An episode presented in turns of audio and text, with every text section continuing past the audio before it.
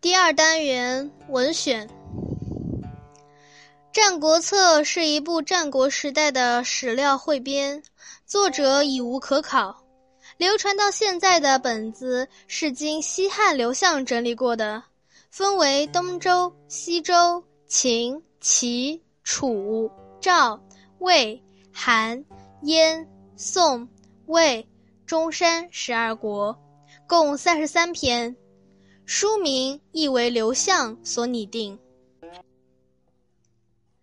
这部书记载了战国时期二百三四十年间各国在政治、军事、外交方面的一些动态，以及侧士们游说诸侯或互相辩论时所提出的政治主张和斗争策略，同时也暴露了尖锐的阶级矛盾和复杂的激烈的争斗。揭露了统治者的荒淫残暴、愚蠢自私，反映了人民在封建压榨、兼并战争中的痛苦生活。其中对测试的作用做了不少夸大，不尽合乎史实。《战国策》的语言流畅犀利，是辩论辩文的典型，每论述一个问题都能反复纵横，取尽其意。对人物的人物性格的刻画深刻而具体，又善于运用寓言故事来说明抽象的道理，所以他对后世的文学言言言语有很大的影响。对这部书，前人只做了些零星的校勘工作，还谈不上系统的整理，至今还没有一个较好的注本。东汉高佑的注已经残缺，目前通用的本子是清。嘉庆时，黄丕烈重刊的宋尧式本，商务印书馆国学基本丛书本就是根据黄本排印的。《战国策》，冯轩克孟尝君。其人有冯轩者，贫乏不能自存，使人主孟尝君，愿寄食门下。孟尝君曰：“客何好？”曰：“客无好也。”曰：“客何能？”曰：“客无能也。”孟尝君笑而受之曰：“诺。”左右以君见之也。四以草具，居有请，以助弹其剑。歌曰：“长甲归来乎？食无鱼。”左右告，左右以告孟尝君曰：“赐之，彼门下之客。”居有请，复弹其颊。歌曰：“长甲归来乎？出无车。”左右皆笑之，以告孟尝君曰：“谓之驾，彼门下之车客。”于是乘其车，接其剑，过其友曰：“孟尝君克我。”后有请，复弹其剑夹。歌曰：“长甲归来乎？吾以为家。”左右皆恶之，以为贪而不知足。孟尝君曰：“冯公有亲乎？”对曰：“有老母。”孟尝君使人给其食用。无使伐，于是冯轩不复歌。后孟尝君出计，问门下诸客：“谁习计快，能为文收债于薛者乎？”冯轩属曰：“能。”孟尝君怪之，曰：“此谁也？”左右曰：“乃歌服长夹归来者也。”孟尝君笑曰。客国有能也，吾复之未尝见也。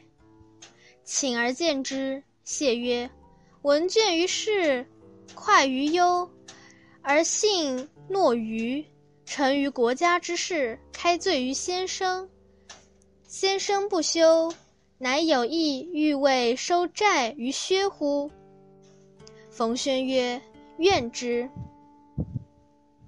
于是约车置庄。再劝弃而行，辞曰：“债必收，以何事而返？”孟尝君曰：“是吾家所寡有者。”屈而之薛，使立召诸民当场者，悉来何劝？劝便和，起剿命，以债赐诸民，因烧其券，名称万岁。长驱到齐，臣而求见。孟尝君怪其疾也，衣冠而见之，曰：“债必收乎？来何急也？”曰。收必矣。后积年，齐王谓孟尝君曰：“寡人不敢以先王之臣为臣。”孟尝君救国于薛，未至百里，民扶老携幼，迎君道中。孟尝君故谓冯轩：“先生所谓闻是义者，乃今日见之。”冯轩曰：“狡兔有三窟，仅得免其死耳。今君有一窟，未得高枕而卧也。请为君复凿二窟。”孟尝君与车五十乘，金五百斤，西游于梁，谓惠王曰：“其放其大臣孟尝君如诸侯，诸侯先迎之者，富而兵强。”于是梁王须上位。以故相为上将军，遣使者黄金千斤，车百乘，往聘孟尝君。冯轩先驱，借孟尝君曰：“千金重币也，百乘贤使也，其其闻之矣。”两使三反，孟尝君故辞不往也。齐王闻之，君臣恐惧，遣太傅击黄金千金，文车二驷，服剑一，封书谢孟尝君曰：“寡人不祥，备于宗庙之岁，臣于产于之臣，开罪于君，寡人不足为也。愿君顾先王之宗庙，孤反国统万人乎？”冯轩借孟尝君曰。愿请先王之祭器立宗庙于薛。庙臣环抱孟尝君曰：“三窟已就，君孤高枕为乐矣。”孟尝君为相数十年，无先借之祸者，冯轩之计也。译文：齐国有个名叫冯轩的人。家境贫困，难以养活自己，托人请求孟尝君愿意寄食门下。孟尝君问：“先生有什么爱好吗？”冯轩说：“没有。”孟尝君又问：“先生有什么特长吗？”他说：“也没有。”孟尝君笑了笑，接纳了他。好的。孟尝君身边的人因为主人不太在意冯轩，就拿粗茶淡饭给他吃。住了不久，冯轩就背靠柱子弹剑而歌：“常见呀，咱们回去吧，吃饭没有鱼。”身边的人把这件事告诉孟尝君，孟尝君吩咐说：“给他一般门客待遇，让他吃鱼吧。”住了不久，冯轩又弹着他的剑唱道：“常见呀，我们还是回去吧，出门没有车坐。”孟尝君说：“给他配上车，按照车客的待遇。”于是冯轩驾车带剑，向他的朋友夸耀说：“孟尝君尊我为上客。”这样过了一段日子，冯轩复弹其剑，唱道：“常见呀，咱们回去吧，无以养家。”身边的人都厌恶他，认为他贪得无厌。孟尝君问道：“冯先生有父母吗？”冯轩答道：“有个老母。”孟尝君资助其家用，不使他母亲贫困，而冯轩从此不再唱牢骚歌了。后来，孟尝君出了一通告示，问门下食客：“请问哪一位通晓账务会计，能替我到薛地收债呢？”冯轩署上名字，说：“我能。”孟尝君看了很诧异，问左右随从：“这是谁呀？”人们答道。就是那个唱常见呀，我们回去的的人。孟尝君笑道：“他果然有才能，我真对不起他，还未曾见过面呢。于是请道歉说：“田文每日为琐事所烦，身心俱累，被忧愁弄得神昏意乱，而且生来懦弱笨拙，只因政务缠身而怠慢了先生。好在先生不怪我。先生愿意替我到薛地收债吗？”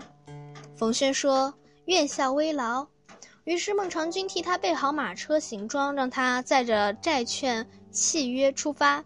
辞别时，冯轩问：“收完债后买些什么回来？”孟尝君回答：“先生看着办，买点我家缺少的东西吧。”冯轩赶着马车到薛地，派官吏把该还债的百姓都叫来核对债券。全部核对之后，冯轩站了起来，假托孟尝君的名义将。债款赏给这些百姓，并烧掉了那些劝契文书，百姓感激的欢呼万岁。冯轩又马不停蹄地返回齐国都城临淄，一大早求见孟尝君。孟尝君很奇怪，他回来的这么快，穿好衣服接见他说：“收完债了吗？何以回来的这般迅速？”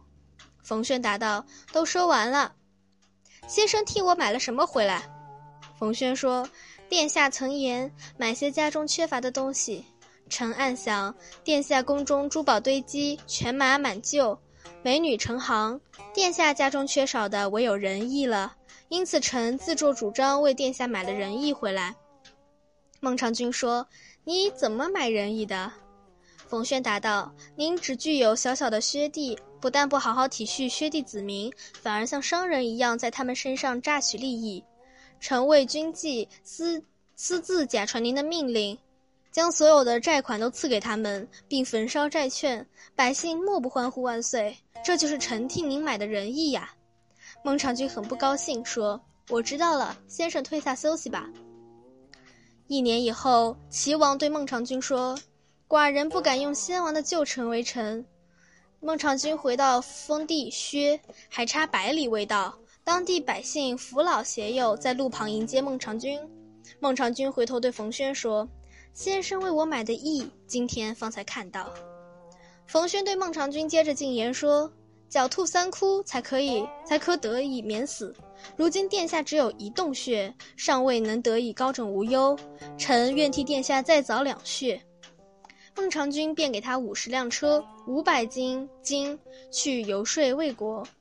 冯轩西入大梁，对惠王说：“齐国放逐了大臣孟尝君，诸侯谁先得到他，谁就能富国强兵。”于是魏王空出相位，让原来的相国做上将军，派出使节以千金黄金、百乘马车去聘孟尝君。冯轩先赶回薛地，对孟尝君说：“千金黄金是极重的聘礼，百乘马车是极隆重的使节，咱们齐国该知道这件事了。”魏国使者接连跑了三趟，可孟尝君坚决推辞不就。齐王听到这个消息，君臣恐震恐，连忙派遣太傅带着一千斤黄金、两辆四马花车以及宝剑一把，外附书信一封，向孟尝君道歉说。都是寡人行为的兆头不吉利，遭受祖宗降下的神祸，听信谗言得罪了先生。